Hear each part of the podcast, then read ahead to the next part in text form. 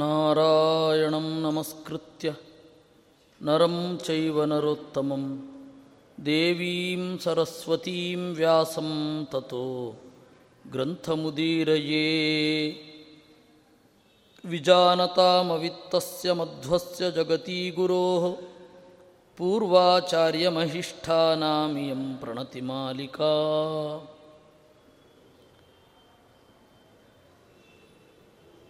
ಇವತ್ತು ಬಿಡಿಯಾದ ಒಂದು ದಿನ. ಈ ದಿವಸ ನಾನು ಸರ್ವಮೂಲದ ಬಗ್ಗೆ ಪರಿಚಯ ಮಾಡಿಸಬೇಕು ಅಂತ ಅಂದುಕೊಂಡಿದ್ದೇನೆ. ಮಧ್ವಾಚಾರ್ಯರ ಒಟ್ಟಾರೆ ಕೃತಿಗಳಿಗೆ ಸರ್ವಮೂಲ ಅಂತ ಹೆಸರು.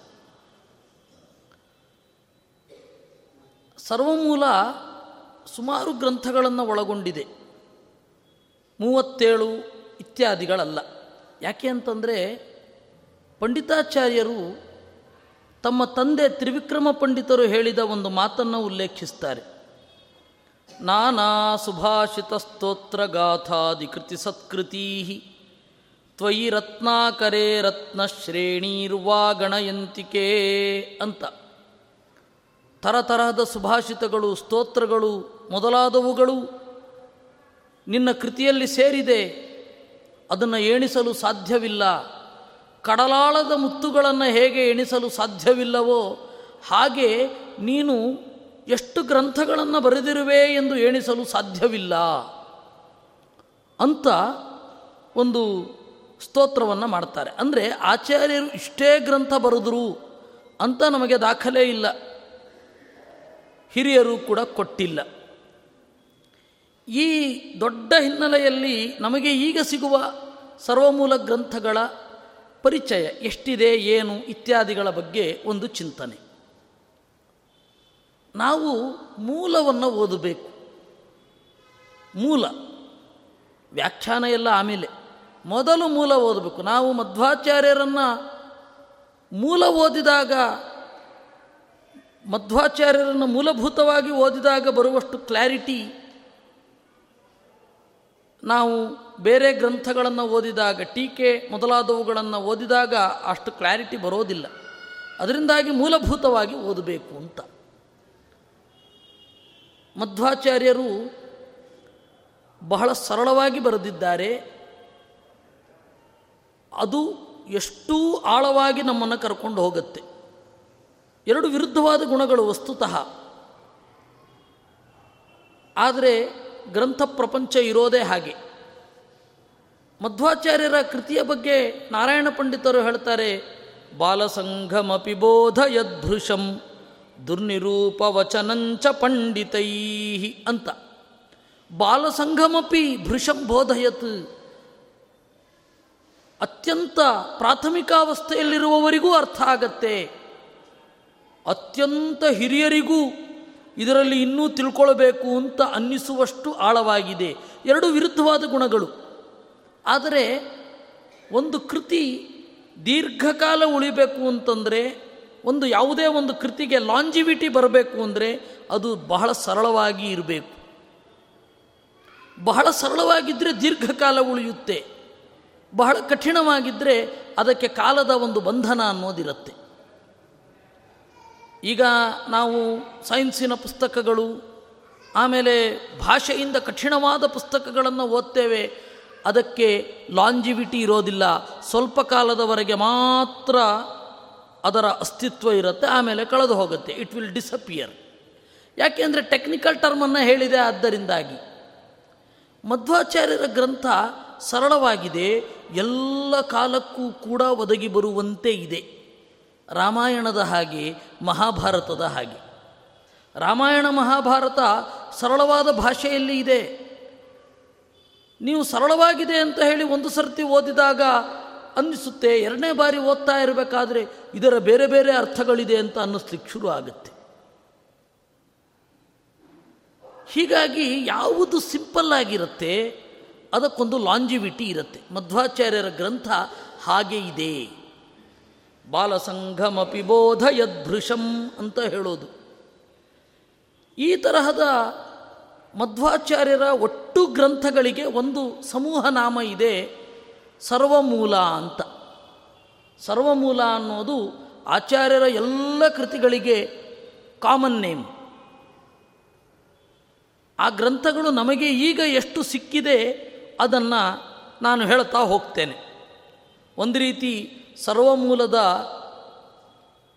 ಲಿಸ್ಟ್ ನಮಗೆ ಇವತ್ತು ಏನು ಸಿಗ್ತಾ ಇದೆ, ಏನು ವಿಷಯಗಳನ್ನು ಹೇಳ್ತಾ ಇದೆ ಅಂತ ಒಂದು ಚಿಂತನೆ ಅಷ್ಟೆ. ವೇದವ್ಯಾಸರಿಗೆ ಹಲವಾರು ಜನ ಶಿಷ್ಯರಿದ್ದಾರೆ. ಅದರಲ್ಲಿ ಮೂರು ಜನ ಶಿಷ್ಯರು ಸೂತ್ರಗಳನ್ನು ಬರೆದಿದ್ದಾರೆ. ವೇದವ್ಯಾಸರು ನಾಲ್ಕನೆಯವರು. ಜೈಮಿನಿ ಅಂತ ಹೇಳಿ ವೇದವ್ಯಾಸರ ಶಿಷ್ಯರು ಅವರು ಕರ್ಮಮೀಮಾಂಸಾ ಸೂತ್ರಗಳನ್ನು ಬರೆದಿದ್ದಾರೆ. ವೇದವ್ಯಾಸರ ಶಿಷ್ಯರು ಇಬ್ಬರು, ಶೇಷ ಮತ್ತು ಪೈಲ. ಶೇಷ ಅಂದರೆ ಶೇಷದೇವರು ಸಂಕರ್ಷಣ. ಆಮೇಲೆ ಪೈಲರು. ಅವರಿಬ್ಬರು ದೈವಿ ಮೀಮಾಂಸಾ ಅಂತನ್ನುವ ಒಂದು ಕೃತಿಯನ್ನು ಬರೆದಿದ್ದಾರೆ. ಇದಾದ ಮೇಲೆ ಸ್ವಯಂ ವೇದವ್ಯಾಸರು ಬ್ರಹ್ಮಮೀಮಾಂಸಾ ಅನ್ನುವ ಕೃತಿಯನ್ನು ಬರೆದಿದ್ದಾರೆ. ಈಗ ದೈವಿ ಮೀಮಾಂಸಾ ಸಿಗಲ್ಲ. ನಾವು ಕಳ್ಕೊಂಡದ್ದೇ ಜಾಸ್ತಿ. ನಾವು ಪಡೆದದ್ದಕ್ಕಿಂತ ಕಳ್ಕೊಂಡಿರೋದ್ರಲ್ಲೇ ನಮಗೆ ಸುಖ.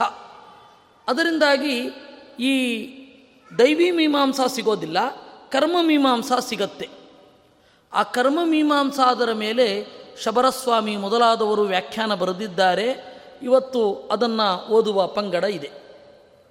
ಇದಾದ ಮೇಲೆ ಬ್ರಹ್ಮಮೀಮಾಂಸಾ ಅಂತ ಇದೆಯಲ್ಲ, ಅದು ಬ್ರಹ್ಮಸೂತ್ರಗಳು ಅಂತ ಕರೀತಾರೆ ಅದನ್ನು. ಆ ಬ್ರಹ್ಮಸೂತ್ರಗಳಿಗೆ ಇಪ್ಪತ್ತೊಂದು ವ್ಯಾಖ್ಯಾನಗಳಿದೆ. ಆ ಇಪ್ಪತ್ತೊಂದು ವ್ಯಾಖ್ಯಾನಗಳಲ್ಲಿ ಈಗ ಉಳಿದಿರೋದು ಮೂರೋ ನಾಲ್ಕೋ ವ್ಯಾಖ್ಯಾನಗಳು.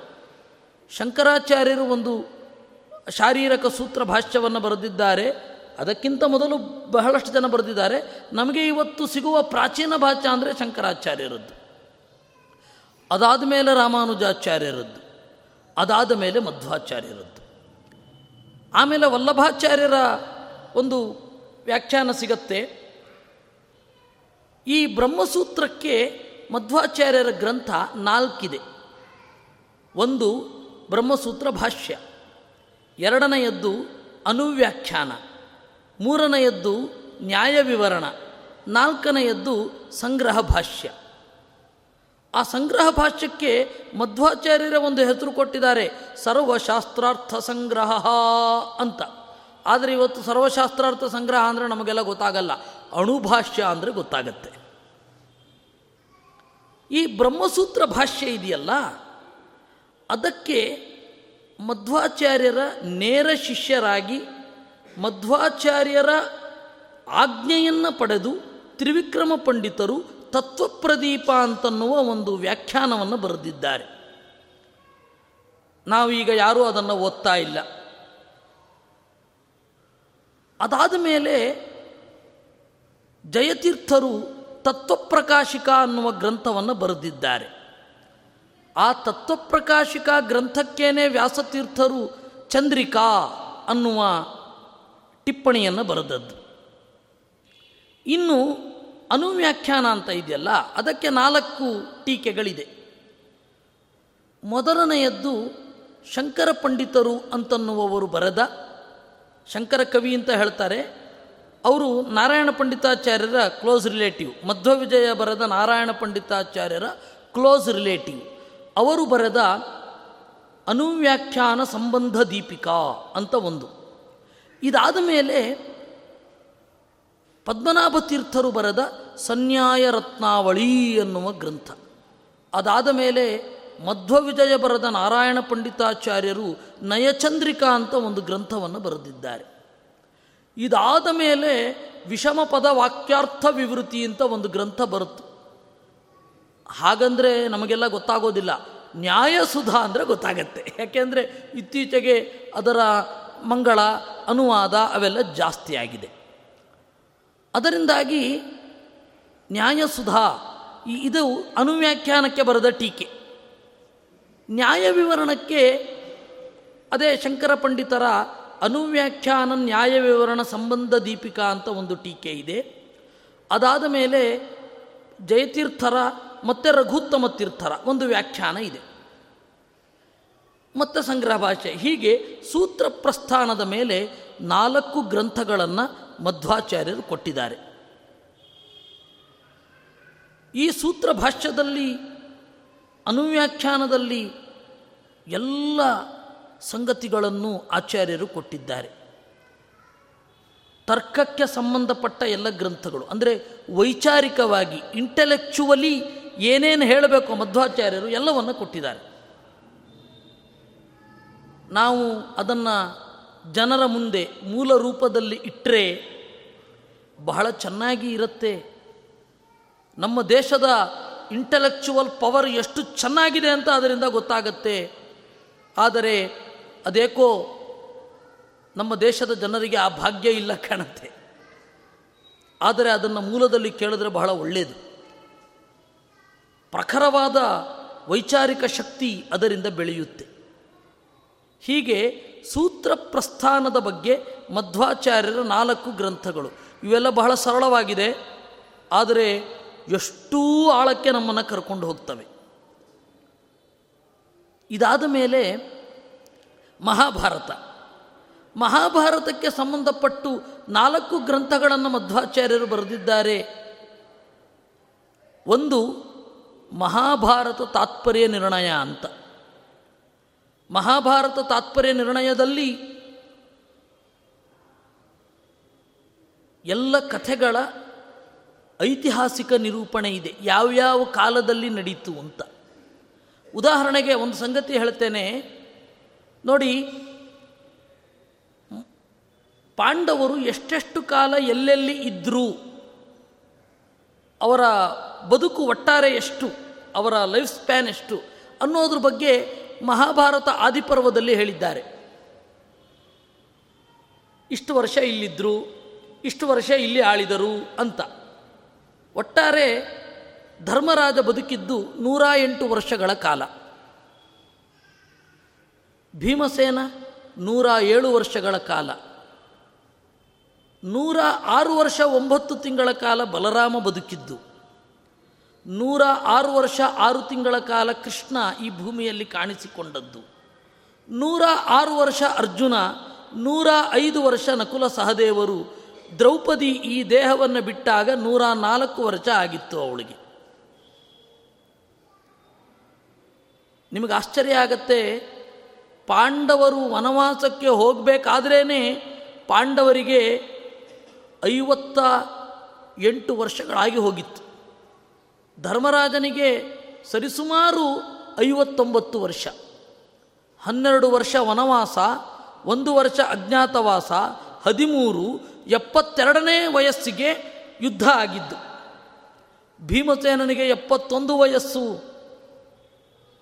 ಕೃಷ್ಣ ಗೀತೆಯನ್ನು ಹೇಳಿದಾಗ ಎಪ್ಪತ್ತು ವರ್ಷ ವಯಸ್ಸು, ಎಪ್ಪತ್ತು ವರ್ಷ ಆರು ತಿಂಗಳು. ಅವನಿಗೆ ಯಾಕೆ ನವಿಲ್ಗರಿಯಲ್ಲ, ಅದೆಲ್ಲ ಚಿಕ್ಕಂದಿನ ಉಡುಗೊರೆ.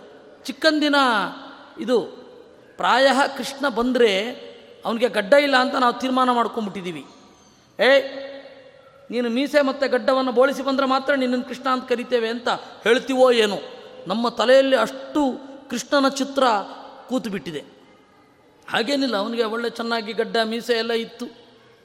ಎಪ್ಪತ್ತು ವರ್ಷದ ಕೃಷ್ಣ, ಎಪ್ಪತ್ತು ವರ್ಷ ಆರು ತಿಂಗಳು ತಲೆ ಹಣ್ಣಾದ ಕೃಷ್ಣ ಗೀತೆಯನ್ನು ಹೇಳಿತ್ತು. ಸ್ವಲ್ಪ ಬಿಳಿ ಕೂದಲಿರುತ್ತೆ ಆ ತರಹದ ಕೃಷ್ಣ ಗೀತೆಯನ್ನು ಹೇಳಿದ್ದು ಅವನು. ಅರ್ಜುನನಿಗೆ ಎಪ್ಪತ್ತು ವರ್ಷ. ಅಂದರೆ ಯುದ್ಧ ಆಗಬೇಕಾದ್ರೆ. ಅರವತ್ತೊಂಬತ್ತು ವರ್ಷ ನಕುಲ ಸಹದೇವರಿಗೆ. ಸಾರಿ ಅರವತ್ತೊಂಬತ್ತು ವರ್ಷ. ಅರವತ್ತೆಂಟು ವಯಸ್ಸು ದ್ರೌಪದಿಗೆ. ಅದಕ್ಕಿಂತ ಒಂದು ತಿಂಗಳ ಹಿಂದೆ ಅವರು ಅಜ್ಞಾತವಾಸ ಮುಗಿಸಿದ್ದಾರೆ. ಅದಕ್ಕಿಂತ ಎರಡು ತಿಂಗಳು ಅಥವಾ ಒಂದು ತಿಂಗಳ ಆಸುಪಾಸಿನಲ್ಲಿ ಕೀಚಕ ಸತ್ತಿದ್ದಾನೆ. ಕೀಚಕ ದ್ರೌಪದಿಯ ಕೈ ಹಿಡಿದೆಳೆದಾಗ ಅವಳಿಗೆ ಅರವತ್ತೇಳು ವರ್ಷ, ಅರವತ್ತೆಂಟು ವರ್ಷ. ಅಷ್ಟು ಚಂದ ಇದ್ಲವಳು. ನಮಗೆ ಈ ರೀತಿ ಒಂದು ಚಿತ್ರಣವನ್ನು ಮಹಾಭಾರತ ಕೊಡ್ತಾ ಹೋಗುತ್ತೆ. ಯಾರ್ಯಾರು ಎಲ್ಲಿ ಎಲ್ಲಿ ಎಷ್ಟೆಷ್ಟು ವರ್ಷ ಬದುಕಿದ್ರು, ಎಷ್ಟೆಷ್ಟು ವರ್ಷ ಕಾಲ ಕಳೆದ್ರು ಅಂತ. ಆದರೆ ಅದನ್ನು ಭಾಗವತದ ಪ್ರಕಾರ, ಬೇರೆ ಬೇರೆ ಗ್ರಂಥಗಳ ಪ್ರಕಾರ ಮ್ಯಾಚ್ ಮಾಡಲಿಕ್ಕಾಗಲ್ಲ. ಆ ಮ್ಯಾಚಿಂಗಿನ ಕೆಲಸವನ್ನು, ಟೈಮನ್ನು ಸರಿಯಾಗಿ ನಿರೂಪಣೆ ಮಾಡುವ ಕೆಲಸವನ್ನು ಮಹಾಭಾರತ ತಾತ್ಪರ್ಯ ನಿರ್ಣಯ ಮಾಡುತ್ತೆ. ಯಾರು ಎಷ್ಟು ಕಾಲ ಎಲ್ಲಿ ಬದುಕಿದ್ರು ಅನ್ನೋದು. ಬಹಳ ಅಚ್ಚರಿಯ ಆಗರ ಮಹಾಭಾರತ ತಾತ್ಪರ್ಯ ನಿರ್ಣಯ ಅನ್ನೋದು. ಐದು ಸಾವಿರ ಶ್ಲೋಕಗಳಿದೆ ಅಷ್ಟೇ, ಅದು ಹೇಳದ ವಿಚಾರವೇ ಅಲ್ಲ. ಅದು ಹೇಳದ ವಿಚಾರವೇ ಇಲ್ಲ, ಎಲ್ಲವನ್ನ ಹೇಳಿದೆ. ಮೊದಲು ಸ್ಟೋರಿ ನರೇಷನ್ ಟೆಕ್ನಿಕ್ಕನ್ನು ಹೇಳುತ್ತೆ. ನರೇಷನ್ ಟೆಕ್ನಿಕ್ಕು ಏಳು ರೀತಿ ಇದೆ ಅಂತ ಮಹಾಭಾರತ ತಾತ್ಪರ್ಯ ನಿರ್ಣಯ. ವ್ಯತ್ಯಾಸ ಪ್ರಾತಿಲೋಮ್ಯಂ ಗೋಮೂತ್ರಿ ಪ್ರಘಸ ಉಕ್ಷಣ ಸುಧುರ ಸಾಧು ಅಂತ ಏಳು ತರಹದ ಕಥೆ ಹೇಳುವ ಟೆಕ್ನಿಕ್ ಇದೆ. ವ್ಯತ್ಯಾಸ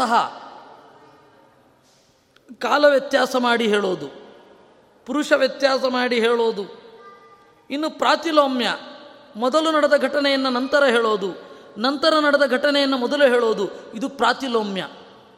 ಗೋಮೂತ್ರಿ ಜಿಗ್ಜಾಗ್ ಟೈಪಲ್ಲಿ ಕಥೆಯನ್ನು ಹೇಳ್ಕೊಂಡು ಹೋಗೋದು, ಎತ್ತು ಉಚ್ಚ ಹುಯ್ದ ರೀತಿಯಲ್ಲಿ, ಇದು ಗೋಮೂತ್ರಿ. ಪ್ರಘಸ ಎತ್ತು ಮೈದ ರೀತಿಯಲ್ಲಿ, ಅಲ್ಲೊಂದು ಸ್ವಲ್ಪ, ಇಲ್ಲೊಂದು ಸ್ವಲ್ಪ, ಅಲ್ಲೊಂದು ಸ್ವಲ್ಪ ಅಲ್ಲೊಂದು ಸ್ವಲ್ಪ ಕಥೆಯನ್ನು ಹೇಳಿದ್ದಾರೆ ವೇದವ್ಯಾಸರು. ನಾವು ಅದನ್ನು ಯಾವ ಯಾವ ಕಾಲದಲ್ಲಿ ನಡೆದಿದೆ ಅಂತ ಚಿಂತನೆ ಮಾಡಬೇಕು. ಅದು ಹೇಗೆ ಅಂತ ಆಚಾರ್ಯರು ತೋರಿಸ್ತಾರೆ. ಉಕ್ಷಣ ನೀರು ಸಿಂಪಡಿಸಿದ ಹಾಗೆ. ಸುಧುರ ಕೆಲವೊಮ್ಮೆ ನೇರವಾಗಿ ಕ್ರೊನೊಲಾಜಿಕಲ್ ಆರ್ಡರ್ನಲ್ಲಿ ಕಥೆ ಹೇಳ್ತಾರೆ. ಕೆಲವೊಮ್ಮೆ ಅದನ್ನು ಬಿಡ್ತಾರೆ. ಸಾಧುಹು ಇದ್ದದ್ದನ್ನು ಇದ್ದ ಹಾಗೆ ಹೇಳ್ತಾರೆ. ಇಷ್ಟಾದ ಮೇಲೆ ಮೂರು ತರಹದ ಟೆಕ್ನಿಕ್ ಇದೆ. ಸಮಾಧಿ, ದರ್ಶನ, ಗುಹ್ಯ ಅಂತ. ಸಮಾಧಿ ಅಂದರೆ ಇದ್ದದ್ದನ್ನು ಇದ್ದಂತೆ ಹೇಳೋದು. ದರ್ಶನ ಅಂದರೆ ಇದ್ದದ್ದನ್ನು ನಾನು ಕಂಡಂತೆ ಹೇಳೋದು. ಗುಹ್ಯ ಅಂದರೆ ಇದ್ದದ್ದನ್ನು ಮುಚ್ಚಿಟ್ಟು ಹೇಳೋದು. ಇವುಗಳ ಪರ್ಮಿಟೇಷನ್ ಕಾಂಬಿನೇಷನ್ನು ಎಂಬತ್ತೊಂದು ರೀತಿ ಇದೆ. ಈ ಅಚ್ಚರಿಗಳನ್ನೆಲ್ಲ ತಿಳ್ಕೊಳ್ಳಿಕ್ಕೆ ನಾವು ತಾತ್ಪರ್ಯ ನಿರ್ಣಯ ಓದಬೇಕಾಗತ್ತೆ. ಇದು ಮಹಾಭಾರತದ ಸ್ಪಿರಿಟ್ ಏನು. ಮಹಾಭಾರತದ ಐತಿಹಾಸಿಕತೆಯನ್ನು ನಾವು ಹೇಗೆ ಅರ್ಥ ಮಾಡಿಕೊಳ್ಬೇಕು? ಮಹಾಭಾರತದ ಕ್ಯಾರೆಕ್ಟರ್ ಏನು? ಇವುಗಳನ್ನೆಲ್ಲ ಸ್ಫುಟವಾಗಿ ಹೇಳತಕ್ಕಂತಹ ಒಂದು ಗ್ರಂಥ ಮಹಾಭಾರತ ತಾತ್ಪರ್ಯ ನಿರ್ಣಯ. ಇದನ್ನು ಪ್ರತಿ ದಿವಸ ಅಧ್ಯಯನ ಮಾಡಬೇಕು ಅಂತ ಹಿರಿಯರು ಹೇಳಿದ್ದಾರೆ. ಮಹಾಭಾರತ ತಾತ್ಪರ್ಯ ನಿರ್ಣಯಾದ್ಯಂ ಸಮಭ್ಯಸೇತಂತ ಇದಾದ ಮೇಲೆ ಮಹಾಭಾರತ ತಾತ್ಪರ್ಯ. ಎಲ್ಲೋ ಒಂದು ಕಡೆ ಆಚಾರ್ಯರು ಹೋಗಿದ್ದರು ಅಲ್ಲಿ ಅಂದುಕೊಂಡ್ರು ಜನ ಇವರನ್ನು ಪರೀಕ್ಷೆ ಮಾಡಬೇಕು. ಸನ್ಯಾಸಿಗಳಿಗೆ ಕಾವ್ಯ ಗೊತ್ತಿರಲ್ಲ ಅಂತ. ಅದು ಖಂಡಿತ. ಸನ್ಯಾಸಿಗಳಿಗೆ ಕಾವ್ಯ ಗೊತ್ತಿರಲ್ಲ. ಕಾವ್ಯ ಗೊತ್ತಾದರೆ ಅವರು ಸನ್ಯಾಸದಲ್ಲಿ ಉಳಿಯೋಲ್ಲ. ಇದು ಎಂದಿನಿಂದಲೂ ಬಂದ ಪ್ರಾಬ್ಲಮ್. ಸನ್ಯಾಸದಲ್ಲಿ ಕಾವ್ಯ ಅವ್ರಿಗೆ ಐಡಿಯಾ ಇರಲ್ಲ. ಈ ಸ್ವಾಮಿಗಳನ್ನು ಲೌಕಿಕ ಕಾವ್ಯವನ್ನು ರಚನೆ ಮಾಡುವಂತೆ ಹೇಳಿ ಇವರನ್ನು ಸೋಲಿಸಬಹುದು ಅಂತ ಅವ್ರಿಗೆ ಅನ್ನಿಸಿತು ಅವರು ಆಚಾರ್ಯರಿಗೆ ಹೇಳಿದರು ನೀವು ಸರ್ವಜ್ಞರಾದರೆ ಒಂದು ಕಾವ್ಯವನ್ನು ರಚನೆ ಮಾಡಿ ಇಂತ. ಆಚಾರ್ಯರು ಹೇಳಿದರು, ಆಯಿತು, ನಾನು ರಚನೆ ಮಾಡ್ತೇನೆ, ಆದರೆ ಯಾವ ಲೌಕಿಕ ವ್ಯಕ್ತಿಯ ಬಗೆಗೂ ಅಲ್ಲ. ಹಾಡಿದರೆ ಎನ್ನ ಒಡೆಯನ ಹಾಡುವೆ. ಕೃಷ್ಣನ ಬಗ್ಗೆ ಮಾಡ್ತೇನೆ ಅಂತ ಮಹಾಭಾರತ ತಾತ್ಪರ್ಯ ಅಂತ ಅದರ ಹೆಸರು. ಈಗ ಮಹಾಭಾರತ ತಾತ್ಪರ್ಯ ಅಂದರೆ ಜನಕ್ಕೆ ಗೊತ್ತಾಗಲ್ಲ, ಯಮಕ ಭಾರತ ಅಂತನ್ನಬೇಕು ಆ ಮಹಾಭಾರತ ತಾತ್ಪರ್ಯವನ್ನು ಸ್ಪಾಂಟೇನಿಯಸ್ ಆಗಿ ಹೀಗೆ ಶುರು ಮಾಡಿಬಿಟ್ರು. ಆ ಮಹಾಭಾರತ ತಾತ್ಪರ್ಯವನ್ನು ರಚನೆ ಮಾಡಿದರು. ಇದಕ್ಕೆ ಚಂದದ ವ್ಯಾಖ್ಯಾನ ಅಂದರೆ ನರಹರಿ ತೀರ್ಥರ ವ್ಯಾಖ್ಯಾನ. ಅದು ಶ್ಲೋಕಬದ್ಧವಾಗಿ ಇದೆ. ಬಹಳ ಸೊಗಸಾಗಿ ಇದೆ. ಇದು ಮಹಾಭಾರತದ ಅಂಡರ್ ಕರೆಂಟ್ ಯಾವುದು ಅನ್ನೋದನ್ನು ಹೇಳುತ್ತೆ. ಬಹಳ ಚೆನ್ನಾಗಿದೆ ಅದು. ಅದರ ಸ್ವಾರಸ್ಯವನ್ನು ಹೇಳ್ತಾ ಕೂತ್ರೆ ಆಗಲ್ಲ. ಅದನ್ನು ಏಕಾಂತದಲ್ಲಿಯೇ ಕೇಳಬೇಕು. ನಾವು ಏಕಾಂತದಲ್ಲಿ ಶಾಸ್ತ್ರ ಚಿಂತನೆ ಮಾಡುವಾಗ ಕೇಳುವಂತಹ, ಆಗುವಂತಹ ಆನಂದ ಅದು ನಮಗೆ ಹೊರಗಡೆ ಆಗೋದಿಲ್ಲ. ಉಪನ್ಯಾಸ ಅನ್ನೋದು ಯಾವತ್ತೂ ಪಾಠಕ್ಕೆ ಮೆಟ್ಟಿಲು, ಮೆಟ್ಟಿಲೇ ಯಾವತ್ತೂ ಮನೆಯಲ್ಲ. ಇದು ಅನಿವಾರ್ಯ ಸತ್ಯ. ಹೀಗಾಗಿ ಆ ಮಹಾಭಾರತ ತಾತ್ಪರ್ಯ ಎರಡನೆಯದ್ದು, ಭಾರತವನ್ನು ಅರ್ಥ ಮಾಡಿಕೊಳ್ಳಿಕ್ಕೆ. ಇನ್ನು ಮೂರನೆಯದ್ದು ಗೀತಾ ಭಾಷ್ಯ, ನಾಲ್ಕನೆಯದ್ದು ಗೀತಾ ತಾತ್ಪರ್ಯ. ಅದರಲ್ಲಿ ಮನಃಶಾಸ್ತ್ರದ ಸಾರ, ದೇವತೆಗಳ ಮನಸ್ಸು ಹೇಗೆ ಕೆಲಸ ಮಾಡುತ್ತೆ, ಮನುಷ್ಯರ ಮನಸ್ಸು ಹೇಗೆ ಕೆಲಸ ಮಾಡುತ್ತೆ, ಋಷಿಗಳ ಮನಸ್ಸು ಹೇಗೆ ಕೆಲಸ ಮಾಡುತ್ತೆ, ಮನಸ್ಸಿನ ಏರಿಳಿತಗಳು ಏನು ಅಂತ ಮನಃಶಾಸ್ತ್ರದ ಬಗ್ಗೆ ತನ್ನ ಮೂಲಕ ಸಮಗ್ರ ಮಹಾಭಾರತದ ಮನಃಶಾಸ್ತ್ರದ ಹಿನ್ನೆಲೆಯನ್ನು ತೆರೆದು ತೋರಿಸುವಂತಹ ಗ್ರಂಥ ಗೀತಾ ಭಾಷ್ಯ, ಗೀತಾ ತಾತ್ಪರ್ಯ. ಈ ಎರಡು ಗ್ರಂಥಗಳನ್ನು ಓದಿದವರಿಗೆ, ಈ ಎರಡು ಗ್ರಂಥವನ್ನು ಕೇಳಿದವರಿಗೆ ಯಾವ ಮಾನಸಿಕ ಸಮಸ್ಯೆಗಳೂ ಇರೋದಿಲ್ಲ. ಎಲ್ಲವನ್ನು ಆರಾಮವಾಗಿ ಪರಿಹಾರ ಮಾಡಿಕೊಂಡು ಹೋಗ್ತಾರೆ. ಅತ್ಯದ್ಭುತವಾದ ಮನಃಶಾಸ್ತ್ರವನ್ನು ಗೀತಾ ಭಾಷ್ಯ ತಾತ್ಪರ್ಯಗಳಲ್ಲಿ ಮಧ್ವಾಚಾರ್ಯರು ಬಿಚ್ಚಿಟ್ಟಿದ್ದಾರೆ. ಅದನ್ನು ನಾವು ನೋಡಬೇಕು. ನೋಡದೆ ಹೋದರೆ ನಮಗೆ ನಷ್ಟ. ನೋಡೋದ್ರಿಂದ ಅವ್ರಿಗೇನು ಲಾಭ ಇಲ್ಲ. ನೋಡದೇ ಇರೋದ್ರಿಂದ ನಮಗೆ ಲಾಸ್ ಹೀಗಾಗಿ ಗೀತಾ ಭಾಷ್ಯ, ಗೀತಾ ತಾತ್ಪರ್ಯ. ಹೀಗೆ ಕಿರಿಕಿರಿ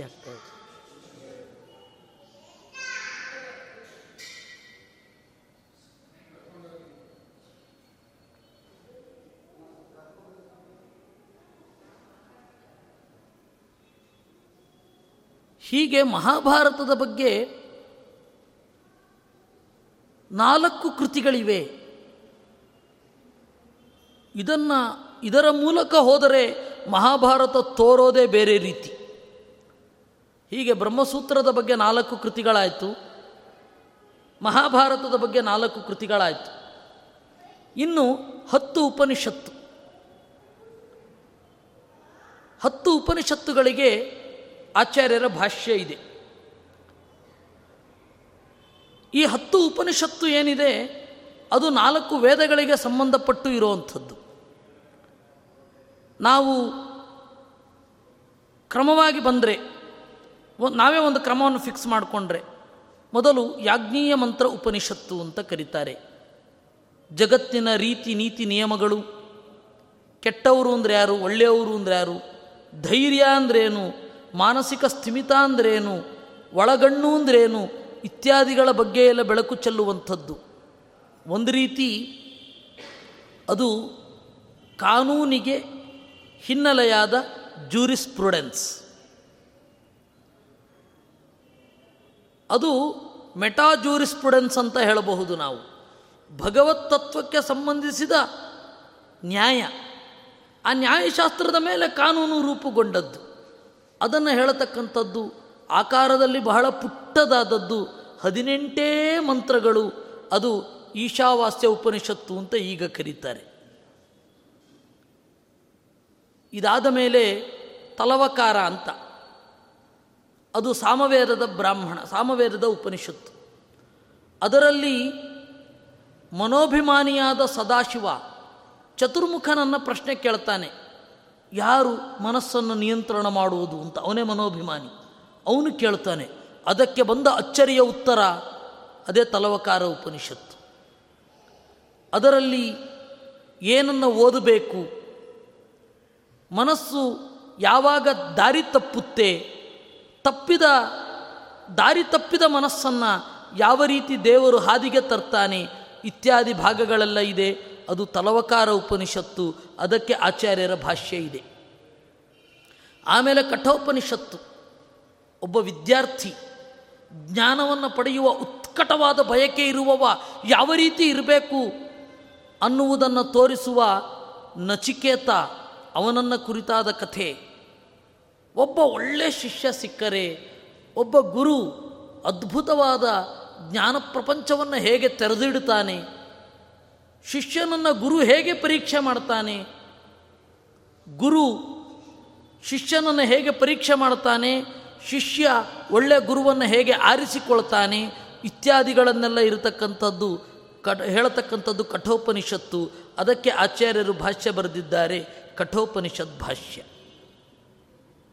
ಇದಾದ ಮೇಲೆ ಷಟ್ಪ್ರಶ್ನ ಉಪನಿಷತ್ತು, ಆರು ಪ್ರಶ್ನೆಗಳು. ಆರು ಜನ ಋಷಿಗಳು ಆರು ತರಹದ ಪ್ರಶ್ನೆಗಳನ್ನು ಕೇಳ್ತಾರೆ. ಆ ಆರು ತರಹದ ಪ್ರಶ್ನೆಗಳಲ್ಲಿ ಜಗತ್ತಿನ ಸೃಷ್ಟಿಕ್ರಿಯೆ ಹೇಗೆ ಮುಂದುವರಿಯುತ್ತೆ? ಜಗತ್ತಿನ ಸೃಷ್ಟಿಕ್ರಿಯೆ ನಮಗೆ ಗೊತ್ತಿರೋದು ಚೇತನ ಅಂತ ಬಂದಾಗ ಹೆಣ್ಣು ಮತ್ತು ಗಂಡು. ಆ ಹೆಣ್ಣು ಮತ್ತು ಗಂಡಿಗೆ ಒಂದು ಆಕರ್ಷಣೆ ಉಂಟು. ಆ ಕಾಮದ ಹಿನ್ನೆಲೆಯಲ್ಲಿ ಸೃಷ್ಟಿಯ ಇಚ್ಛೆಯೇ ಇರೋದು. ಆ ಸೃಷ್ಟಿಯನ್ನು ಮಾಡುವಾಗ ಅವರ ದೇಹದಲ್ಲಿರುವ ಧಾತುಗಳಲ್ಲಿ ಶಕ್ತಿ ತುಂಬುವವರು ಯಾರು? ಅದರ ಹಿನ್ನೆಲೆಯಲ್ಲಿ ಕಾಲದ ಪಾತ್ರ ಏನು?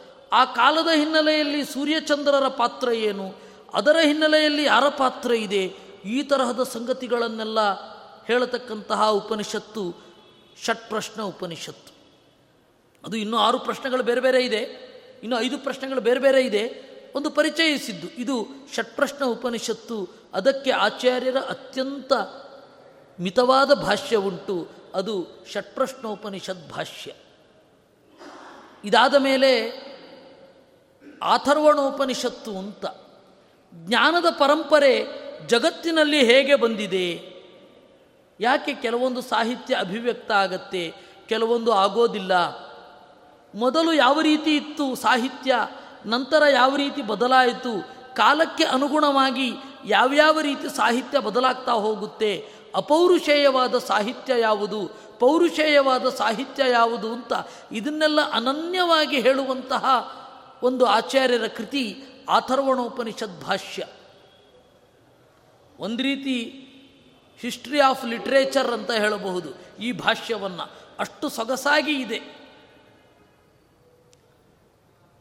ನಮಗೆ ಗೊತ್ತಿರದ ವಿಚಾರಗಳನ್ನೆಲ್ಲ ಹೇಗೆ ಹೇಳಿ ಬೆರಗು ಹುಟ್ಟಿಸುತ್ತೆ. ಆ ಅಥರ್ವಣೋಪನಿಷತ್ ಭಾಷ್ಯ ಜಗತ್ತಿನ ಇತಿಹಾಸದ ನಿರೂಪಣೆಯನ್ನು ಮಾಡುತ್ತೆ. ಹೀಗಾಗಿ ಅಥರ್ವಣೋಪನಿಷತ್ ಭಾಷ್ಯ ಬಹಳ ಮುಖ್ಯ. ಆಮೇಲೆ ಮನುಷ್ಯ ಇರೋದೇ ನಾಲ್ಕು ಅವಸ್ಥೆಯಲ್ಲಿ, ನಾಲ್ಕು ಬಿಟ್ಟರೆ ಮೂರೇ ಅವಸ್ಥೆಯಲ್ಲಿ, ಒಂದೋ ಎಚ್ಚರದಿಂದ ಇರ್ತಾನೆ, ಒಂದೋ ಕನಸು ಕಾಣ್ತಾ ಇರ್ತಾನೆ, ಇನ್ನೊಂದೋ ಗಾಢವಾದ ನಿದ್ರೆಯಲ್ಲಿ ಇರ್ತಾನೆ. ಈ ಮೂರು ಅವಸ್ಥೆಗಳನ್ನು ಯೋಗಿಗಳು ಮಾತ್ರ ಕಾಣುವ ನಾಲ್ಕನೆಯ ತುರಿಯ ಅವಸ್ಥೆಯನ್ನು ಪರಮಾತ್ಮ ಹೇಗೆ ನಿಯಂತ್ರಣ ಮಾಡ್ತಾನೆ ಇತ್ಯಾದಿಗಳನ್ನು ಹೇಳತಕ್ಕಂಥದ್ದು ಮಾಂಡೂಕ ಉಪನಿಷತ್ತು. ಅದಕ್ಕೆ ಆಚಾರ್ಯರ ಭಾಷ್ಯ ಇದೆ, ಮಾಂಡೂಕೋಪನಿಷತ್ ಭಾಷ್ಯ ಅಂತ. ಇದಾದ ಮೇಲೆ ತೈತ್ತಿರೀಯ. ಮಾಂಡೂಕ ಆದ ಮೇಲೆ ತೈತ್ತಿರೀಯ. ಅದು ಯಜುರ್ವೇದದ ಉಪನಿಷತ್ತು. ಕೃಷ್ಣ ಯಜುರ್ವೇದದ ಉಪನಿಷತ್ತು. ಆ ಯಜುರ್ವೇದದ ಉಪನಿಷತ್ತು ಗುರುಗಳು ಹೇಗಿರಬೇಕು, ಶಿಷ್ಯ ಹೇಗಿರಬೇಕು, ಮತ್ತು ಐದು ತರಹದ ಒಂದು ಜಗತ್ತಿನಲ್ಲಿ ಕಾಣಬೇಕಾದ ವಸ್ತುಗಳು ಯಾವುದು, ಜೋಡಿಗಳು ಏನು ಇತ್ಯಾದಿಗಳನ್ನೆಲ್ಲ ಹೇಳ್ತಾ ಹೋಗುತ್ತೆ. ಅದರಲ್ಲಿ ಸಾಮಾನ್ಯ ತೈತ್ತಿರಿಯ ಬಹಳ ದೊಡ್ಡದು. ಅದರಲ್ಲಿ ನಾವು ಈಗ ತೈತ್ತಿರೆಯ ಉಪನಿಷತ್ತು ಅಂತ ಓದುವುದು ಕೇವಲ ಮೂರು ವಲ್ಲಿಯನ್ನು ಶಿಕ್ಷಾವಲ್ಲಿ, ಬ್ರಹ್ಮಾನಂದವಲ್ಲಿ, ಭೃಗುವಲ್ಲಿ ಅಂತ. ಆ ಶಿಕ್ಷಾವಲ್ಲಿಯಲ್ಲಿ ಗುರುಗಳು ಶಿಷ್ಯರಿಗೆ ಹೇಳುವಂತಹ ಒಂದು ವಿವರಣೆ ಇದೆ.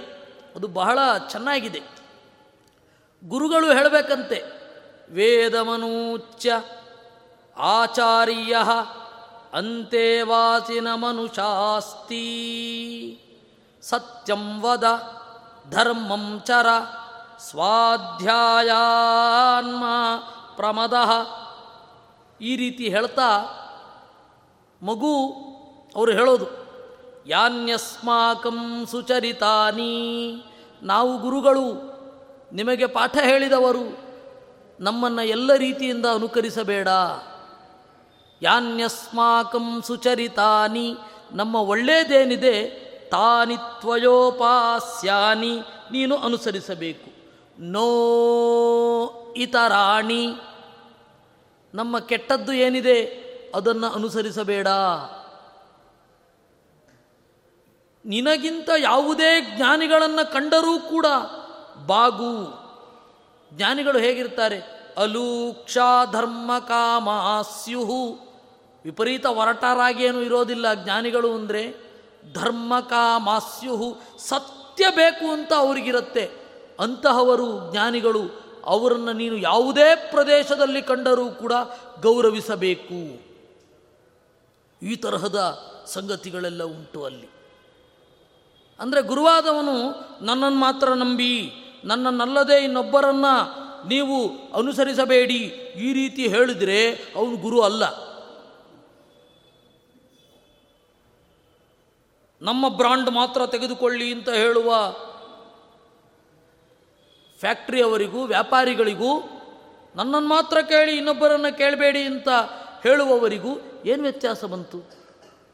ನಾವು ಹಾಗಲ್ಲ, ಶಾಸ್ತ್ರವನ್ನು ಅಲ್ಲಿರುವಂತೆ ನಿರೂಪಣೆ ಮಾಡ್ತೇವೆ. ನೋಡಿ, ಕೇಳಿ. ಅನ್ನುವ ಭಾವನೆ ಇರಬೇಕು. ಎಲ್ಲಿಂದಲೇ ಆಗಲಿ ನೀನು ಜ್ಞಾನವನ್ನು ಪಡಿ ಅಂತ ಹೇಳಬೇಕು. ಅವರು ಗುರುಗಳು. ಇಲ್ಲ ಅಂತಂದರೆ ಅವರು ಗುರುಗಳಲ್ಲ. ನನ್ನನ್ನು ಬಿಟ್ಟು ಬೇರೆ ಕಡೆ ಹೋದರೆ ಬಹಿಷ್ಕಾರ ಹಾಕ್ಬಿಡ್ತೀನಿ ಈ ಥರ ಎಲ್ಲ ಹೇಳಲೇಬಾರದು ಅಂತ ಅಲ್ಲಿರೋದು. ಹೀಗಾಗಿ ಈ ತರಹದ ಸಂಗತಿಗಳನ್ನು ಹೇಳತಕ್ಕಂಥದ್ದು ಶಿಕ್ಷಾವಲ್ಲಿ. ಸುಮ್ಮನೆ ನಿಮಗೊಂದು ತೋರಿಸಿಕೊಟ್ಟದ್ದು ಆಮೇಲೆ ದೇವರನ್ನು ಅರ್ಥ ಮಾಡಿಕೊಳ್ಳಿಕ್ಕೆ ಸಮಾಜದ ಜೊತೆ ಹೇಗಿರಬೇಕು ಅಂತಲೂ ಅದೇ ಹೇಳೋದು. ಒಬ್ಬ ಶಾಸ್ತ್ರವನ್ನು ಚಿಂತನೆ ಮಾಡುವವನಾಗಿ ಹೇಗಿರಬೇಕು ಅಂತನೂ ಭೃಗುವಲ್ಲಿ ಹೇಳುತ್ತೆ. ಈ ರೀತಿಯಾದ ಸಂಗತಿಗಳನ್ನು ಹೇಳತಕ್ಕಂಥದ್ದು ತೈತ್ತಿರಿಯ ಉಪನಿಷತ್ತು. ಅದಕ್ಕೆ ಆಚಾರ್ಯರು ಬರೆದ ವ್ಯಾಖ್ಯಾನ ತೈತ್ತಿರಿಯ ಉಪನಿಷತ್ ಭಾಷ್ಯ.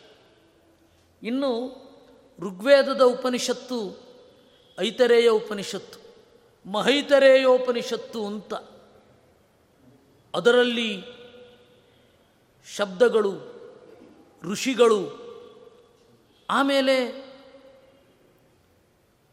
ವಿಷ್ಣು ಅನ್ನುವ ನಾಮದ ಉಪಾಸನೆ ಮೊದಲಾದವುಗಳನ್ನೆಲ್ಲ ಹೇಳುತ್ತೆ.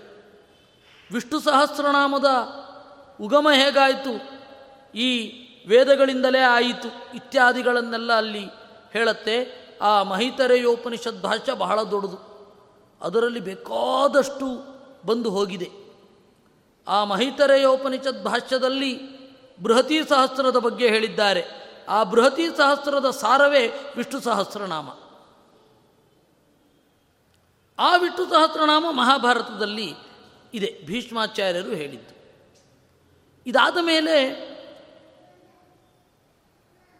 ಛಂದೋಗ ಉಪನಿಷತ್ತು ಅಂತ, ಅದು ಸಾಮವೇರದ ಉಪನಿಷತ್ತು.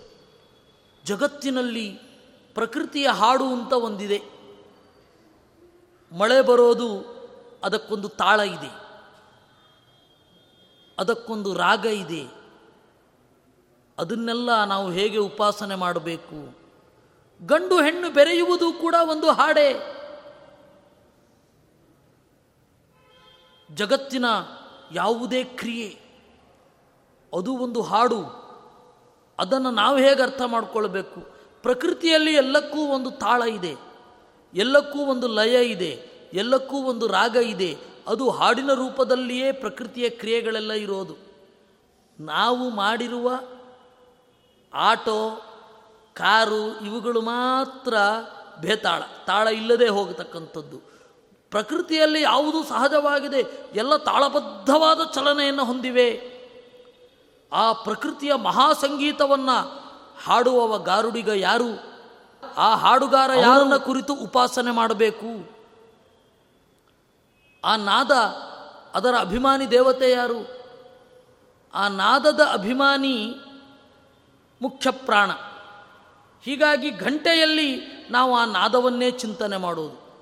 ಜಾಗಂಟೆಯಲ್ಲಿ ಆ ನಾದ ಯಾವುದು ಅಂತ ಕಡೆಯಾಗತ್ತೋ ಅದನ್ನು ಪೂಜೆಯ ಸಂದರ್ಭದಲ್ಲಿ ನಾವು ನುಡಿಸುವುದು.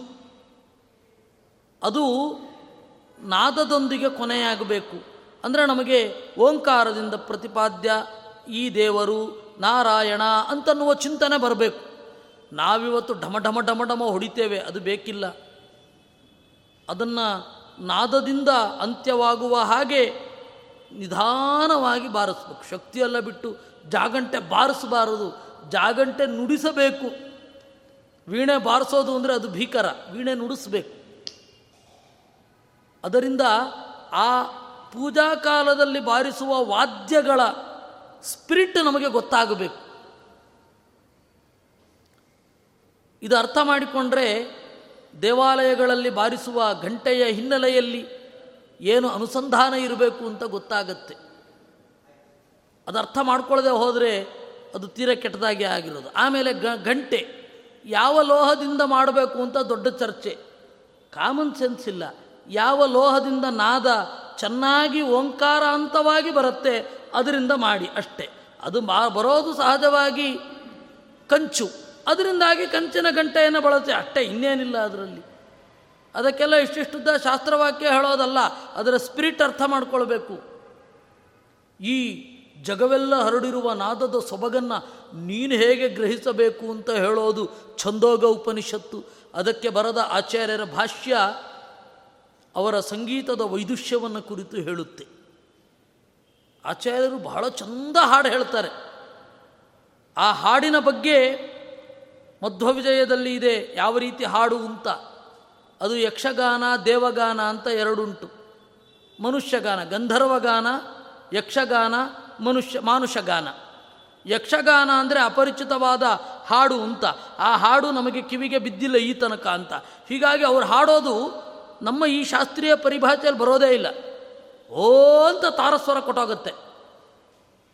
ಗಂಧರ್ವಗಾನ ಅಂತೂ ನಮಗೆ ಕೇಳಲಿಕ್ಕೆ ಆಗೋದೇ ಇಲ್ಲ. ಮಧ್ವವಿಜಯದಲ್ಲಿ ಹೇಳಿದ ಆ ಹಾಡನ್ನು ಯಾರಿಗಾದರೂ ಹಾಡಲಿಕ್ಕಾಗತ್ತಾ ಅಂತ ನೀವು ವಿಚಾರಿಸಿದರೆ ಸಂಗೀತದ ಥಿಯರಿ ಬಲ್ಲ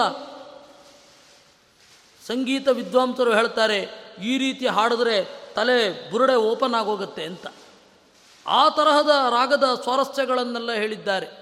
ಹೀಗಾಗಿ ಪ್ರಕೃತಿ ಎಂಬ ಹಾಡು ಪ್ರಕೃತಿ ಎಂಬ ನಾದ ಅದನ್ನು ನಾವು ಹೇಗೆ ಗ್ರಹಿಸೋದು, ಅದನ್ನು ಕೇಳುವ ಶಕ್ತಿ ಮೊದಲು ಬರಬೇಕು ಅಂತ ಈ ತರಹದ ಆಚಾರ್ಯರ ಸಂಗೀತದ ವೈದುಷ್ಯವನ್ನು, ವೇದದಲ್ಲಿ ಅಡಗಿರುವ ಸಂಗೀತವನ್ನು ತೋರಿಸತಕ್ಕಂತಹ ಒಂದು ಅದ್ಭುತವಾದ ಭಾಷ್ಯ ಛಂದೋಗೋಪನಿಷದ್ ಭಾಷ್ಯ. ಅದಾದ ಮೇಲೆ ಬೃಹದಾರಣ್ಯಕ ಉಪನಿಷತ್ತು. ನಮ್ಮ ಕ್ರಿಯೆಗಳಲ್ಲಿ, ಅಶ್ವಮೇಧವೆಂಬ ಯಾಗದಲ್ಲಿ ಏನೆಲ್ಲ ಇದೆ? ಅಶ್ವಮೇಧ ಯಾಗ ಅಂತಂದ್ರೆ ಏನದು? ಸಮಗ್ರ ಕ್ರಿಯಾ ಪ್ರಪಂಚದಲ್ಲಿ ಇರತಕ್ಕಂತಹ ದೈವ ರಹಸ್ಯ ಏನು? ಇತ್ಯಾದಿಗಳನ್ನು ಹೇಳತಕ್ಕಂಥದ್ದು ಬೃಹದಾರಣ್ಯಕ ಉಪನಿಷತ್ತು. ಹೀಗೆ ಹತ್ತು ಉಪನಿಷತ್ತು. ಇದು ಬೇರೆಯೇ ಪ್ರಪಂಚಕ್ಕೆ ಕರ್ಕೊಂಡು ಹೋಗುತ್ತೆ. ಬೃಹದಾರಣ್ಯಕ್ಕೆ ಉಪನಿಷತ್ ಭಾಷ್ಯ. ಹೀಗೆ ಹತ್ತು ಉಪನಿಷತ್ತು ಒಂದೊಂದು ಒಂದೊಂದು ಅತ್ಯಂತ ವಿಶಿಷ್ಟವಾದ ವಿಷಯ. ಆಚಾರ್ಯರ ಭಾಷ್ಯ ಬಹಳ ರೋಚಕ. ಬಹಳ ಅದ್ಭುತವಾಗಿದೆ.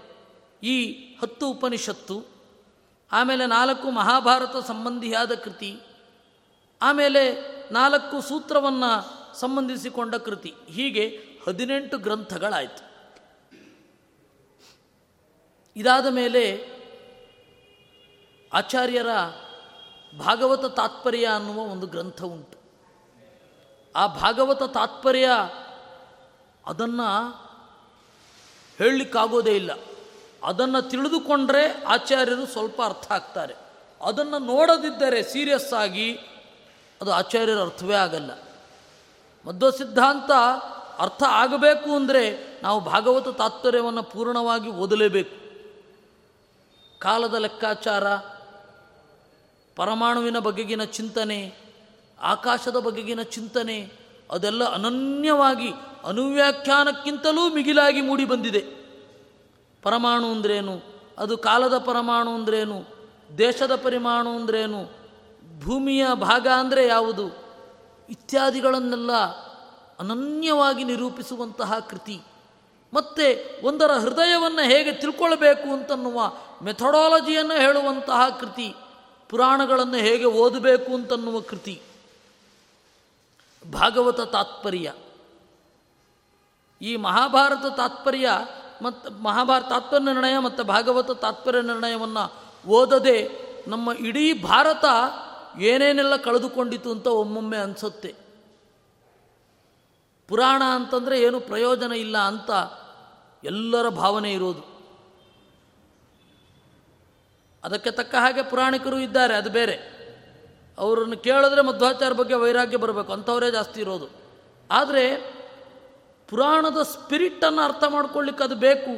ನಮಗೆ ಪುರಾಣ ಅಂತಂದರೆ ಇವತ್ತು ನಾವೇನು ಹೇಳ್ತೇವೆ? ಒಂದು ದೊಡ್ಡ ನಿನ್ನ ಪುರಾಣ ಬಿಚ್ಚಬೇಡ ಅಂತ ಹೇಳ್ತೇವೆ. ಅಯ್ಯೋ, ಅದೊಂದು ದೊಡ್ಡ ರಾಮಾಯಣ ಅಂತ ಹೇಳ್ತೇವೆ. ಅದೆಲ್ಲ ಪುರಾಣದ ಬಗ್ಗೆ, ರಾಮಾಯಣದ ಬಗ್ಗೆ ನಮಗಿರುವ ಅವಜ್ಞಾನವನ್ನು ಹೇಳತಕ್ಕಂಥದ್ದು. ಹೇಗೆ ಅರ್ಥ ಮಾಡಿಕೊಳ್ಬೇಕು? ಯಾವ ರೀತಿ ಅದರ ಆಳಕ್ಕೆ ಸರಿಯಬೇಕು? ಅದರ ಸ್ಪಿರಿಟ್ ಏನು ಅನ್ನುವುದನ್ನು ಹೇಳುವಂತಹ ಕೃತಿ ಭಾಗವತ ತಾತ್ಪರ್ಯ ನಿರ್ಣಯ. ಹೀಗೆ ಇಪ್ಪತ್ತು ಕೃತಿಗಳಾಯಿತು. ಇನ್ನೂ ಬಹಳ ಉಂಟು. ಇಪ್ಪತ್ತು ಕೃತಿಗಳಾಯಿತು. ಇದರಲ್ಲಿಯೇ ಒಂದೊಂದು ಗ್ರಂಥವೂ ಕೂಡ ಬೇರೆ ಬೇರೆ ಸಂಗತಿಗಳನ್ನು ಹೇಳುತ್ತೆ, ಬೇರೆ ಬೇರೆ ಆಯಾಮಗಳನ್ನು ಹೇಳುತ್ತೆ. ಆದರೆ ನಾವು ಇವತ್ತು ಯಾವ ಅಧ್ಯಯನಕ್ಕೆ ಒತ್ತು ಕೊಡ್ತಾ ಇರೋದು ಅಂದರೆ ಅನುವ್ಯಾಖ್ಯಾನದ ಅಧ್ಯಯನಕ್ಕೆ ಮಾತ್ರ ಒತ್ತು ಕೊಡ್ತಾ ಇರೋದು. ಹೀಗಾಗಿ ಇದರಲ್ಲಿರುವ ಈ ಸಂಗತಿಗಳನ್ನೆಲ್ಲ ನಾವು ಮರೆತಿದ್ದೇವೆ ಅಥವಾ ಸೀರಿಯಸ್ ಆಗಿ ತಗೊಳ್ತಾ ಇಲ್ಲ. ಇದು ನಮ್ಮ ಸಮಸ್ಯೆ, ನಮ್ಮ ವಿದ್ಯಾಭ್ಯಾಸದ ಸಮಸ್ಯೆಯಾಗಿ ಇದೆ. ಹೀಗೆ ಇಪ್ಪತ್ತು ಕೃತಿಗಳಾಯಿತು. ಅದಾದ ಮೇಲೆ ತಂತ್ರಸಾರ ಸಂಗ್ರಹ. ತಂತ್ರ ಪ್ರಪಂಚ ಎಷ್ಟು ದೊಡ್ಡದು ಅಂತಂದರೆ ಅಷ್ಟು ದೊಡ್ಡದು. ನಮಗೆ ತಳವೇ ಸಿಗೋದಿಲ್ಲ. ಯಾಮಲ ತಂತ್ರ, ಡಾಮರ ತಂತ್ರ, ವೈಷ್ಣವ ತಂತ್ರ, ಶೈವ ತಂತ್ರ, ಹೋ, ತಂತ್ರ ಅನ್ನೋದೊಂದು ದೊಡ್ಡ ಸಾಗರ. ಅಲ್ಲಿ ಯಾವುದನ್ನು ಅನುಸರಿಸಬೇಕು? ಹೇಗೆ ನಾವು ಒಂದು ತಂತ್ರವನ್ನು ಅರ್ಥ ಮಾಡಿಕೊಳ್ಬೇಕು ಅನ್ನುವ ಸಂಗತಿಯಲ್ಲಿ ನಮಗೆ ಬೆಂಬಲವಾಗಿ ನಿಲ್ಲೋದು ಆಚಾರ್ಯರ ತಂತ್ರಸಾರ ಸಂಗ್ರಹ. ಅದು ಏನನ್ನ ಸಂಗ್ರಹ ಮಾಡಿಲ್ಲ, ಎಲ್ಲವನ್ನ ಸಂಗ್ರಹ ಮಾಡಿದೆ. ಆ ತಂತ್ರಸಾರ ಸಂಗ್ರಹವನ್ನು ಸೀರಿಯಸ್ ಆಗಿ ಓದಬೇಕು. ಆ ತಂತ್ರಸಾರ ಸಂಗ್ರಹದ ವಿಸ್ತಾರವನ್ನು ನಾರಾಯಣ ಪಂಡಿತಾಚಾರ್ಯರು ಯೋಗ ದೀಪಿಕಾ ಅಂತನ್ನುವ ಒಂದು ಕೃತಿಯಲ್ಲಿ ಕೊಟ್ಟಿದ್ದಾರೆ. ಆದರೆ ನಮಗೆ ಇವತ್ತು ಯೋಗ ದೀಪಿಕಾ ನಾವು ಓದೋದಿಲ್ಲ. ಪಂಡಿತಾಚಾರ್ಯರನ್ನಂತೂ ನಾವು ಮೂಲೆ ಗುಂಪು ಮಾಡಿದ್ದೇವೆ. ಯಾವ ಮಾಧ್ವ ವಿದ್ವಾಂಸರೂ ಕೂಡ ಪಂಡಿತಾಚಾರ್ಯರನ್ನು ಓದೋದಿಲ್ಲ. ಇದು ಕೊರತೆ. ಇದನ್ನು ನಾವು ತಿದ್ದುಕೊಳ್ಳಬೇಕು. ಪಂಡಿತಾಚಾರ್ಯರ ಮಧ್ವವಿಜಯ ವಾಯುಸ್ತುತಿ ಎರಡು ಬಿಟ್ಟರೆ ನಮಗೆ ಬೇರೆ ಗೊತ್ತೇ ಇಲ್ಲ. ಎಷ್ಟು ಗ್ರಂಥಗಳನ್ನು ಬರೆದಿದ್ದಾರೆ, ಅದನ್ನು ನಾವು ಸೀರಿಯಸ್ ಆಗಿ ಓದುವ ಪ್ರಯತ್ನವನ್ನೇ ಮಾಡಿಲ್ಲ. ಇದಾದ ಮೇಲೆ ಮಧ್ವಾಚಾರ್ಯರು ರಚಿಸಿದ ಗ್ರಂಥ ನಾವು ನೋಡೋದು, ಓಂ ತತ್ಸತ್ ಪ್ರಣವಕಲ್ಪ ಅಂತ. ಓಂ ತತ್ಸತ್ ಪ್ರಣವಕಲ್ಪ. ಸನ್ಯಾಸಿಗಳು ಪರಮಾತ್ಮನನ್ನು ಯಾವ ರೀತಿ ಚಿಂತನೆ ಮಾಡಬೇಕು ಅನ್ನುವುದನ್ನು ಹೇಳುವಂತಹ ಕೃತಿ. ಆಮೇಲೆ ನ್ಯಾಸ ಪದ್ಧತಿ ಅಂತ ಒಂದು ಕೃತಿಯನ್ನು ಮಾಡಿದ್ದಾರೆ.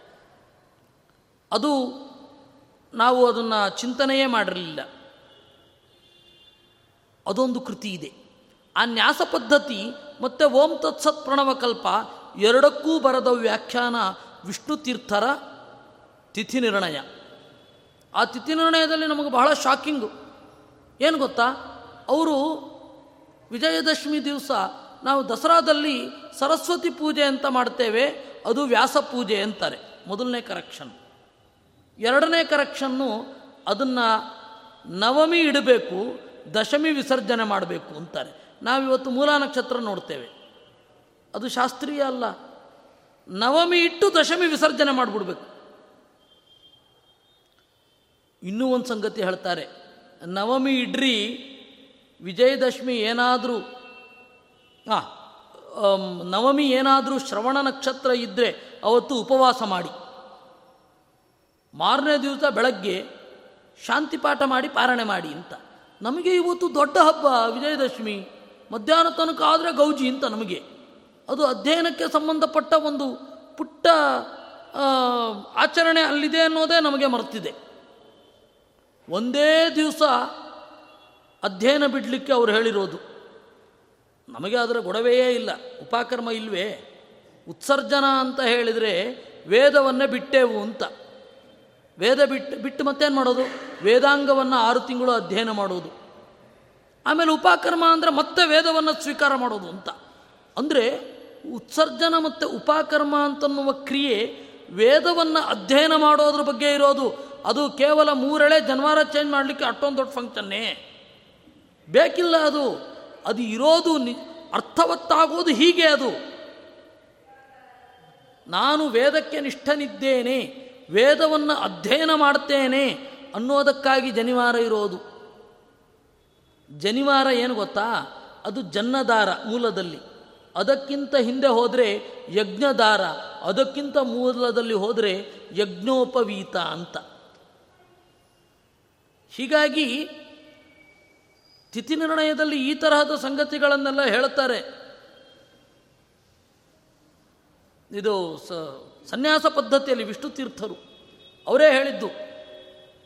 ಹೀಗೆ ಬಹಳ ಅದನ್ನು ನಾವು ನೋಡಬೇಕು. ಮಧ್ವಾಚಾರ್ಯರು ತಮ್ಮ ಹೇಳಿದ್ದಲ್ವ? ಅದನ್ನು ಬಿಟ್ಟರೆ ಏನು? ಅದನ್ನು ಕೇಳಬೇಕು. ನಾವು ಸನ್ಯಾಸ ಪದ್ಧತಿಯಲ್ಲೂ ಹೇಳ್ತಾ ಇಲ್ಲ. ಯಾಕೆಂದರೆ ಅದಿದೆ ಅಂತ ಗೊತ್ತಿದ್ರೆ ತಾನು ಹೇಳಿಸೋದು. ಅದು ಇದೆ, ಅದನ್ನು ಕೇಳಬೇಕು. ಯಾಕಂದರೆ ಮಧ್ವಾಚಾರ ತಮ್ಮ ಬರೆದದ್ದು. ಇನ್ಯಾರು ಇನ್ಯಾರು ಓದೋದು ಅದನ್ನು? ನಾವು ಓದಿಲ್ಲ ಅಂದರೆ ಇನ್ಯಾರು ಓದೋದು? ಹೀಗೆ ಸನ್ಯಾಸ ಪದ್ಧತಿ, ಆ ಓಂ ತತ್ಸತ್ ಪ್ರಣವಕಲ್ಪ ಮತ್ತು ನ್ಯಾಸ ಪದ್ಧತಿಯ ವಿಸ್ತಾರ.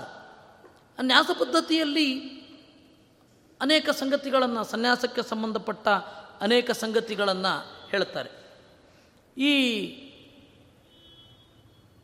ಸನ್ಯಾಸ ಪದ್ಧತಿಯಲ್ಲಿ ವಿಷ್ಣು ತೀರ್ಥರು ವೃಂದಾವನ ಅಂತ ನಾವಿವತ್ತು ಕರಿತೇವಲ್ಲ, ಅದು ಊರ ಹೊರಗಡೆ ಮಾಡಬೇಕು ಅಂತ ಹೇಳ್ತಾ ಇದ್ರು. ಯತಿಯ ದೇಹವನ್ನು ಕೆಳಗಡೆ ಅವರು ಅಗ್ನಿಯನ್ನು ಬಿಟ್ಟಿರ್ತಾರೆ, ಅದರಿಂದಾಗಿ ಅವರಿಗೆ ದಾಹ ಇಲ್ಲ. ಅಗ್ನಿಯನ್ನು ಅವರು ತ್ಯಾಗ ಮಾಡಿರ್ತಾರೆ. ಮೇ, ತುಳಿಯದಂತೆ ಏನಾದರೂ ಹಾಕಬೇಕು, ಕಂಟಕಾದಿ ವಿನಿಕ್ಷಿಪೇತಂತ ತಿಥಿ ನಿರ್ಣಯದಲ್ಲಿ ಹೇಳೋದು. ಮುಳ್ಳು ಮೊದಲಾದವುಗಳನ್ನೆಲ್ಲ ಹಾಕಿ, ಇಲ್ಲ, ಅದೊಂದು ಕಟ್ಟೆಯನ್ನು ಕಟ್ಟಲಿಕ್ಕೆ ನಾವು ಶುರು ಮಾಡಿದ್ವಿ. ಆಮೇಲೆ ಅದು ನಂತರ ವೃಂದಾವನ ಅಂತನ್ನುವ ಪದ್ಧತಿಯನ್ನು ತಳೆದುಕೊಂಡಿತು ಯತಿಗಳ ಮೃತದೇಹದ ಬಗ್ಗೆ ಅವರು ಈ ರೀತಿ ನಿರ್ಣಯವನ್ನು ಕೊಡ್ತಾರೆ. ಶಿಷ್ಯರಿಲ್ಲ ಅಂತ ಹೇಳಿದ್ರೆ ಅವರಿಗೆ ಗ್ರಾಮದ ಜನರೇ ಮಾಡಬೇಕು ಅಂತ ಹೇಳ್ತಾರೆ. ಅದು ದಂಡವನ್ನು ಮುರಿದು ಇಡೋದರ ಪದ್ಧತಿ ಏನು ಅಂದರೆ ಸನ್ಯಾಸಿಗಳಿಗೆ ವಾರಸುದಾರ ಇಲ್ಲ ಅಂತ. ಅವರ ಜಪದ ಮಣಿ, ಆಮೇಲೆ ಈ ಗಿಂಡಿ, ಸನ್ಯಾಸಿಗಳು ಉಪಯೋಗಿಸುವ ಗಿಂಡಿ, ಅದನ್ನು ಅವ್ರ ಜೊತೆಗೆ ಇಟ್ಬಿಡಬೇಕು. ಅದರ ಸಿಂಬಲ್ ಏನು ಅಂತಂದರೆ ಸನ್ಯಾಸಿಗಳಿಗೆ ವಾರಸುದಾರರಿರೋದಿಲ್ಲ. ಇದು ಅದರ ಸಿಂಬಲ್. ಈ ತರಹ ಬಹಳ ವಿಚಿತ್ರವಾದ ಸಂಗತಿಗಳನ್ನ ಹೇಳ್ತಾರೆ, ಬಿಡಿ. ನಾವಿವತ್ತು ಕೇಳಿದ್ರೆ ಅದನ್ನು ಅರಗಿಸ್ಕೊಳ್ಳಲಾರದಷ್ಟು ಎಲ್ಲೋ ಹೊಟ್ಟೋಗಿದ್ದೀವಿ ಸನ್ಯಾಸ ಪದ್ಧತಿಯನ್ನು ಕೇಳಬೇಕು ನಾವು. ಇದಾದ ಮೇಲೆ ಸದಾಚಾರ ಸ್ಮೃತಿ. ಸದಾಚಾರ ಸ್ಮೃತಿಯ ಅರ್ಧ ಭಾಗ ಸಂಧ್ಯಾವಂದನೆಗೆ ಮೀಸಲಿದೆ. ಅದರಲ್ಲಿ ಮೃತ್ತಿಕಾ ಶೌಚ ಮೊದಲಾದವುಗಳ ಬಗ್ಗೆ ಒಂದೊಂದು ಪದದಲ್ಲೇ ಹೇಳಿಬಿಟ್ಟಿದ್ದಾರೆ. ಯಾಕೆಂದರೆ ಅದು ಕಾಲದಿಂದ ಕಾಲಕ್ಕೆ ಬದಲಾಗುತ್ತೆ. ಅವತ್ತು ಮೃತ್ತಿಕೆ ಉಪಯೋಗಿಸ್ತಾ ಇದ್ರು, ಇವತ್ತು ಮೃತ್ತಿಕೆ ಅಲ್ಲ ಸೋಪು, ಅದು ದೊಡ್ಡ ಸಂಗತಿಯೇ ಅಲ್ಲ. ಎಷ್ಟು ಸರ್ತಿ ಬಾಯಿ ಮುಕ್ಕುಳಿಸ್ಬೇಕು ಹೋ ಅಂತ ಇಷ್ಟುದ್ದ ಹೇಳ್ತಾರೆ. ಎಷ್ಟು ಸರ್ತಿ ಬಾಯಿ ಮುಕ್ಕುಳಿಸಿದ್ರೆ ನಿಮಗೆ ಸಮಾಧಾನ ಆಗುತ್ತೋ ಅಷ್ಟು ಸರ್ತಿ ಮುಕ್ಕಳಿಸಿ ಅಷ್ಟೆ. ಎಷ್ಟು ಕೂಡ ನೀರು ಹೊಯ್ಕೊಂಡ್ರೆ ಮಡಿ ಆಗುತ್ತೆ ಅಂದರೆ ನಿಮಗೆ ಎಷ್ಟು ಕೂಡ ಹೊಯ್ಕೊಂಡ್ರೆ ಸಿದ್ಧರಾದೆವು ಅಂತ ಅನ್ಸತ್ತೋ ಅಷ್ಟು ಹೊಯ್ಕೊಳ್ಳಿ ಅಷ್ಟೆ. ಅದರ ಬಗ್ಗೆ ಎಲ್ಲ ವಿಧಾನ ಇಲ್ಲ. ಇನ್ನು ತಂತ್ರಸಾರ ಸಂಗ್ರಹದಲ್ಲಿ ಒಂದು ಶಾಕಿಂಗ್ ಇದೆ. ಶೌಚಾಸನೇತು ಅಂಗ ಮಾತ್ರಂ ನ ಧರ್ಮ ಸಾಧನಂ ಅಂತ. ಶೌಚ ಅಂದರೆ ಮಡಿ, ಆಸನ ಅಂದರೆ ಕುಳಿತುಕೊಳ್ಳುವ ರೀತಿ. ಅದು ಅಂಗ, ಅದು ಪುಣ್ಯವನ್ನು ಕೊಡೋಲ್ಲ, ಪಾಪವನ್ನು ಕೊಡೋಲ್ಲ ಅಂತ. ನಮಗೇನು ಭಾವನೆ ಇದೆ ಇವತ್ತು ಅಂದರೆ, ಮಡಿ ಅಂದರೆ ಪುಣ್ಯ ಬರುತ್ತೆ ಅಂತ ಏನಿಲ್ಲ. ಮಡಿ ಅನ್ನೋದು ದೇವರ ಪೂಜೆಯಲ್ಲಿ ಒಂದು ಅಂಗವೇ ವಿನಃ ಮಡಿಯಿಂದ ಪುಣ್ಯ ಬರಲ್ಲ. ಮಡಿಯಲ್ಲಿ ನೀವು ಕೂತು ಮಾಡುವ ಧ್ಯಾನದಿಂದ ಪುಣ್ಯ ಬರೋದು. ಮಡಿಯಲ್ಲಿ ಕೂತು ನಿಮಗೆ ಸಿಟ್ಟು ಬರೋದಿದ್ರೆ ಅದು ಮಡಿ ಮಡಿ ಅಲ್ಲ. ಹೀಗಾಗಿ ಆಚಾರ್ಯರು ಇವತ್ತು ಯಾರಾದರೂ ಮಧ್ವಾಚಾರ್ಯರನ್ನು ನೀವು ಇದ ಇದನ್ನೆಲ್ಲ ಹೇಳಿದ್ದಾರೆ ಅಂತ ಅಂದುಕೊಂಡ್ರೆ ಅವರು ಬಹಳ ಕ್ರಾಂತಿಕಾರಿಗಳು, ಬಹಳ ಮುಂದೆ ಇದ್ದಾರೆ ಅವರು. ಒಂದು ತಿಳ್ಕೊಳ್ಳಿ, ಅತ್ಯಂತ ಹಳಬರು, ಅತ್ಯಂತ ಹೊಸಬರು. ಅತ್ಯಂತ ಹಳಬರು ಇರ್ತಾರಲ್ಲ, ಅವರು ಅಲ್ಟ್ರಾ ಮಾಡರ್ನ್ ಆಗಿರ್ತಾರೆ ಒಂದು ತಿಳ್ಕೊಂಡ್ಬಿಡಿ. ಮಧ್ಯದಲ್ಲಿ ಇರ್ತಾರಲ್ಲ, ಅವರು ಇತ್ತೀಚೆಗೆ ಶುರುವಾದ ಸಂಪ್ರದಾಯವನ್ನು ಗಟ್ಟಿಯಾಗಿ ಹಿಡ್ಕೊಂಡ್ಬಿಟ್ಟಿರ್ತಾರೆ. ಇದು ಬಹಳ ಡೇಂಜರಸ್ ಇದು. ಹೀಗಾಗಿ ಅದು ಸಿದ್ಧಾಂತದ ಮೇಲೆ ತಪ್ಪು ಕಲ್ಪನೆಗೆ ಕಾರಣ ಆಗುತ್ತೆ. ಅದಕ್ಕೆ ನಾನು ಹೇಳ್ತಾ ಇರೋದು. ನಾವು ಈಗಿನ ಜನರು ನೋಡಿ ಮಧ್ವಾಚಾರ್ಯ ಹೇಳಿದ್ದೇ ಇದು. ಅದರಿಂದಾಗಿ ಇವರು ಹೀಗಿದ್ದಾರೆ ಅಂದರೆ ಇವರು ಇವರು ಮಧ್ವಾಚಾರ್ಯರನ್ನು ಅನುಸರಿಸ್ತಾರೆ. ಹೀಗಾಗಿ ಮಧ್ವಾಚಾರ್ಯ ಉಪಯೋಗ ಇಲ್ಲ ಅನ್ನೋ ನಿರ್ಣಯಕ್ಕೆ ಬಹಳ ಜನ ಬಂದ್ಬಿಟ್ಟಿದ್ದಾರೆ. ಯಾಕೆಂದರೆ ನನ್ನ ಪರ್ಸನಲ್ ಎಕ್ಸ್ಪೀರಿಯನ್ಸು ನಾನು ಹೇಳ್ತಾ ಇರೋದು. ಹೀಗಾಗಿ ಮತ ಬೇರೆ, ಮತೀಯರು ಬೇರೆ. ಮತೀಯರ ತಪ್ಪು ಬೇರೆ, ಮತದ ತಪ್ಪು ಬೇರೆ. ಮತೀಯರ ತಪ್ಪಿನಿಂದ ಮತವನ್ನು ನಾವು ಅಳಿಯಬಾರದು. ಶುದ್ಧಾಂಗ ಅಧ್ಯಯನಕ್ಕೆ ಅಂತ ಕೂಡಬೇಕು. ಹೀಗೆ ತಂತ್ರಸಾರ ಸಂಗ್ರಹ ಮೊದಲಾದ ಆಚಾರ ಪ್ರಸ್ಥಾನವನ್ನು ನೀವು ನೋಡಿದಾಗ ನಿಮಗೆ ಬೇರೆಯದೇ ಆದ ಇಂಪ್ರೆಷನ್ನು ಮೂಡುತ್ತೆ. ಸಾಮಾನ್ಯ ರಾಮಾಯಣ ಮಹಾಭಾರತ ಭಾಗವತಗಳು ಅಷ್ಟೇ. ಮೂಲ ಓದಿದಾಗ ಬಹಳ ಡಿಫ್ರೆಂಟಾಗಿಯೇ ಇರೋದು. ನಾವು ಅಂದ್ಕೊಂಡೇ ಇರಲ್ಲ ಹೀಗಿರುತ್ತೆ ಅಂತ. ಮೂಲ ಓದಿದವರು ಹೇಳಬೇಕಾರೆ ಬೇರೆ ಥರ ಹೇಳ್ತಾರೆ. ಆದರೆ ಶ್ಲೋಕ ಶ್ಲೋಕಗಳನ್ನು ನೋಡಿದಾಗ ರಾಮಾಯಣ ಇರೋದು ಬೇರೆ ತರಹ, ಮಹಾಭಾರತ ಇರೋದು ಬೇರೆ ತರಹ. ನಮಗದು ಡಿಫ್ರೆಂಟಾಗಿಯೇ ತೋರುತ್ತೆ. ಬೇಕಾದ್ರೆ ಪರೀಕ್ಷೆ ಮಾಡಿ ನೋಡಿ. ಶ್ಲೋಕ ಶ್ಲೋಕವನ್ನು ನೋಡಿದಾಗ ಬೇರೆ. ಅದು ಒಟ್ಟಾರೆ ಜನಪ್ರಿಯವಾದ ಮಾದರಿಯಲ್ಲಿ ಹೇಳೋದು ಬೇರೆ. ಆದರೆ ಇವತ್ತು ನಾವು ಜನಪ್ರಿಯ ಮಾದರಿ ಕೇಳಿದ್ದೇವೆ.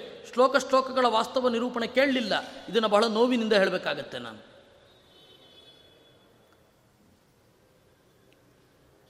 ಒಬ್ಬ ಯಾರೋ ಒಬ್ಬ ಹುಡುಗ ಒಬ್ಬರು ವಿದ್ವಾಂಸರ ಹತ್ರ ಕೇಳಿದ, ನಾನು ಭಾಗವತವನ್ನು ಡಿಫ್ರೆಂಟಾಗಿ ಹೇಳಬೇಕು ಅಂತ ಇದ್ದೇನೆ.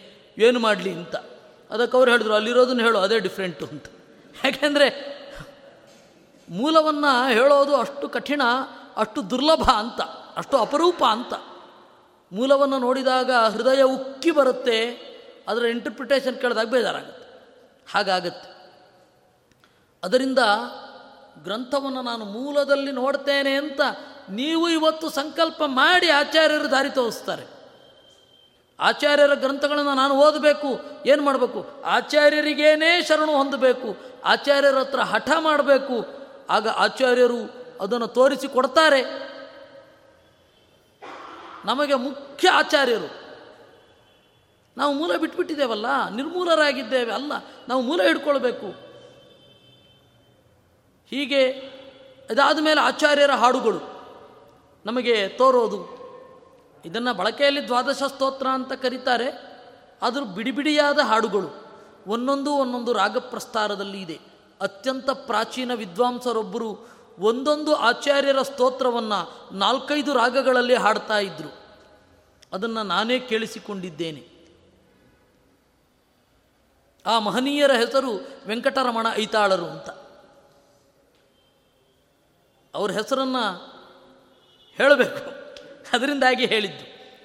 ಅವರು ಸುಮಾರು ಒಂದೊಂದು ಹಾಡುಗಳನ್ನು, ಒಂದೇ ಒಂದ್ಯಂ ಅನ್ನುವ ಒಂದು ಹಾಡು. ಅದು ಬಿಡಿಬಿಡಿಯಾದ ಹಾಡು. ಮೊದಲನೇ ಅಧ್ಯಾಯ, ಎರಡನೇ ಅಧ್ಯಾಯ ಅಂತ ಹೇಳ್ತಾರೆ. ಅದು ಅಸಂಗತ ಅದು. ಬಿಡಿಬಿಡಿಯಾಗಿ ಅದು ಇರೋದು ಹಾಡು.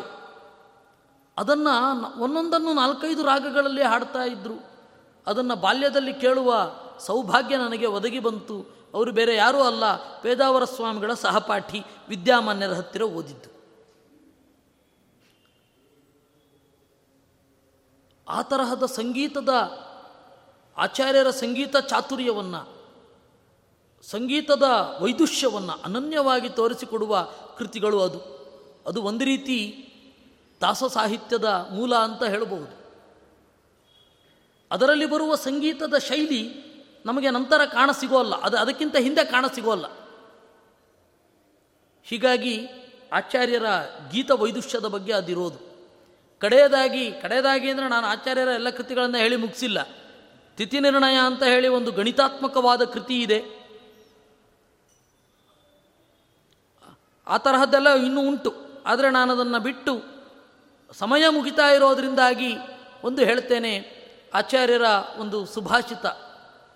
ಚಂಚಲೋಯಂ ಮನೋಮೀನಃ ಸಮಾನೇಯೋ ಹರೆ ಪದೇ ವಿಷಯೋದಕ ಸಂಚಾರಿ ಸುಚಿತ್ತ ಬಳಿಶಾಹೃತ ಈ ಮನಸ್ಸು ಅನ್ನೋದು ಒಂದು ಮೀನು. ಶಬ್ದ, ಸ್ಪರ್ಶ, ರೂಪ, ರಸ, ಗಂಧವೆಂಬ ನೀರಿನಲ್ಲಿ ಇದು ತಿರುಗಾಡ್ತಾ ಇರುತ್ತೆ. ಇದರಿಂದ ಈ ಮನಸ್ಸನ್ನು ಆಚೆ ತೆಗೆದು ದೇವರ ಪಾದದಲ್ಲಿ ಹಾಕಬೇಕು. ನೀರಿನಿಂದ ಆಚೆ ತೆಗೆದಾಗ ಮೀನು ಹೇಗೆ ವಿಲವಿಲ ಅಂತ ಒದ್ದಾಡುತ್ತೋ ಮನಸ್ಸು ಹಾಗೆ ವಿಲವಿಲ ಅಂತ ಒದ್ದಾಡುತ್ತೆ. ಆದರೆ ಮನಸ್ಸು ಹಾಗೆ ವಿಲವಿಲ ಅಂತ ಒದ್ದಾಡಬೇಕಾದದ್ದು ಅನಿವಾರ್ಯ. ಅದಕ್ಕೆ ಗಾಳ ಬೇಕಲ್ಲ. ಮನಸ್ಸು ಎಂಬ ಮೀನನ್ನು ತೆಗಿಲಿಕ್ಕೆ ಒಂದು ಗಾಳ ಬೇಕಲ್ಲ. ಸುಚಿತ್ತ ಬಳಿಶಾಹೃತ ದೃಢವಾದ ಸಂಕಲ್ಪವೆಂಬ ಗಾಳವನ್ನು ಹಾಕಿ ಮನಸ್ಸು ಎಂಬ ಮೀನನ್ನು ವಿಷಯ ಪದಾರ್ಥಗಳೆಂಬ, ಅಂದರೆ ಶಬ್ದ, ಸ್ಪರ್ಶ, ರೂಪ, ರಸ, ಗಂಧ ಅದರಿಂದ ಆಚೆ ತರಬೇಕು. ಜಗತ್ತಿನಲ್ಲಿ ನಾವಿದ್ದೇವಲ್ಲ. ಶಬ್ದ ತಪ್ಪಿಸ್ಕೊಳ್ಳಿಕ್ಕಾಗತ್ತಾ? ಯಾವ ಶಬ್ದವೂ ನನಗೆ ಕಿವಿಗೆ ಬೀಳಬಾರ್ದು ಅಂದ್ರೆ ಆಗಲ್ಲ. ಎಲ್ಲಿಗೆ ಹೋದರೂ ಶಬ್ದ ಇದ್ದೇ ಇರುತ್ತೆ. ಎಲ್ಲಿಗೆ ಹೋದರೂ ರಸ ಇರುತ್ತೆ. ಹೇಗೆ? ಅದರ ಬಗ್ಗೆ ಚಟ ಬೆಳೆಸ್ಕೊಳ್ಬಾರದು ಅಷ್ಟೇ. ಇದ್ದಾಗ ಅನುಭವಿಸಿದರೂ ಒಂದು ಅವೇರ್ನೆಸ್ ಇರಬೇಕು. ಅದನ್ನು ಆಚಾರ್ಯರು ಹೇಳಿದ್ದಾರೆ, ಭೋಗಾನ್ ಅರಾಗಾಹ ಅಜುಷಂತ ಅಂತ. ಅಂದರೆ ಚಟ ಅಂದರೆ ಏನು? ರಾಘವೇಂದ್ರ ಸ್ವಾಮಿಗಳ ಒಂದು ನಿರ್ವಚನವನ್ನು ಹೇಳೋದಾದರೆ ಏನವಿನ ಚಿತ್ತವಿಕ್ಷೋಭ? ಯಾವುದಿಲ್ಲದೆ ಹೋದರೆ ಮನಸ್ಸು ವಿಲವಿಲ ಒದ್ದಾಡುತ್ತೋ ಅದು ಚಟ. ಅದನ್ನು ಇರಿಸ್ಕೊಳ್ಬೇಡಿ ಮನಸ್ಸಿಗೆ ಅಷ್ಟೇ. ಅದು ಇದ್ದು ಇಲ್ಲದಂತೆ ಅಂತ. ಈ ತರಹದ ಸುಭಾಷಿತಗಳು ಇನ್ನೂ ಎಷ್ಟಿತ್ತೋ ನಾವು ಕಳ್ಕೊಂಡಿದ್ದೇವೆ. ಆದರೆ ಅದೇ ಹೇಳಿದ್ನಲ್ಲ, ಋಗ್ಭಾಷ್ಯ ಉಂಟು, ಖಂಡಾರ್ಥ ನಿರ್ಣಯ ಉಂಟು ಉಂಟು. ಅದೇ ನಾ ಹೇಳಿದೆ, ಸಮಯ ಮುಗಿತಾ ಇದೆ ಅಂತ. ನಾನು ಇವತ್ತು ಏನು ಮಾಡೋದು ಅಂತ ಗೊತ್ತಿರಲಿಲ್ಲ. ಯಾಕೆಂದರೆ ಒಂದು ದಿವಸ ಉಂಟು, ಒಂದು ದಿವಸದಲ್ಲಿ ಏನು ಹೇಳೋದು? ಹಿಂದೆ ಎರಡು ದಿವಸ, ಹನುಮದ್ ವ್ರತದ ಬಗ್ಗೆ ಎರಡು ದಿವಸ, ಇವತ್ತು ಒಂದು ದಿವಸ. ಇವತ್ತು ಇಡೀ ಬೆಳಗ್ಗಿನಿಂದ ಚಿಂತನೆಯ ಪ್ರವಾಹವೇ ಇರುತ್ತೆ ಬೇರೆ ಬೇರೆ ಕಡೆ. ಭಾನುವಾರ ಅದೊಂದು ಚಿಂತನೆಯ ಪ್ರವಾಹ ಇರುವ ದಿವಸ ನನಗೆ, ನನ್ನ ಪಾಲಿಗೆ. ಹಾಗೆ ಚಿಂತನೆ ಮಾಡಿಕೊಂಡು ಏನು ಮಾಡೋದು ಅಂತ ಗೊತ್ತಿಲ್ಲ. ಇಲ್ಲಿಗೆ ಬಂದಮೇಲೆ ಕೇಳಿದೆ, ಏನು ಮಾಡೋದು ಅಂತ. ಏನಾದರೂ ಮಾಡಿ ಅಂದರು, ಸರಿ, ಸರ್ವಮೂಲದ ಬಗ್ಗೆ ಒಂದು ಪರಿಚಯ ಮಾಡಿಕೊಡುವ ಅಂತ. ಹೀಗಾಗಿ ಇದು ಪೂರ್ವಯೋಜಿತ ಅಲ್ಲ. ಆಚಾರ್ಯರ ಕೃತಿಗಳ ಬಗ್ಗೆ ಒಂದು ಒಟ್ಟಾರೆಯಾಗಿ ಸ್ಥೂಲ ನೋಟವನ್ನಾದರೂ ಕೊಡಬೇಕು ಅಂತ ಅನ್ನಿಸಿ ಇದನ್ನು ಕೊಟ್ಟಿದ್ದೇನೆ. ಇನ್ನೂ ಉಳಿದಿದೆ. ಈ ತರಹದ ಸುಭಾಷಿತ ಬಹಳ ಕಳ್ಕೊಂಡಿದ್ದೇವೆ. ಇದ್ದದ್ದನ್ನಾದರೂ ಉಳಿಸ್ಕೊಳ್ಬೇಕಲ್ವಾ? ಅದಕ್ಕೆ ನೇರವಾಗಿ ಮೂಲಕ್ಕೇನೆ ನಾವು ಶರಣು ಹೊಂದಬೇಕು, ಆಚಾರ್ಯರಿಗೇನೆ ನೇರವಾಗಿ ಶರಣು ಹೊಂದಬೇಕು, ನಮಗಿದು ಅರ್ಥ ಆಗಬೇಕು ಅಂತ ಅವರು ಅದನ್ನು ಅರ್ಥ ಮಾಡಿಸಬೇಕು ಅಂತ ಹೇಳ್ತಾ ನಾವೆಲ್ಲ ಇವತ್ತು ಯಾವುದನ್ನು ಕಳ್ಕೊಂಡು ದಾರಿ ತಪ್ಪಿದ್ದೇವೋ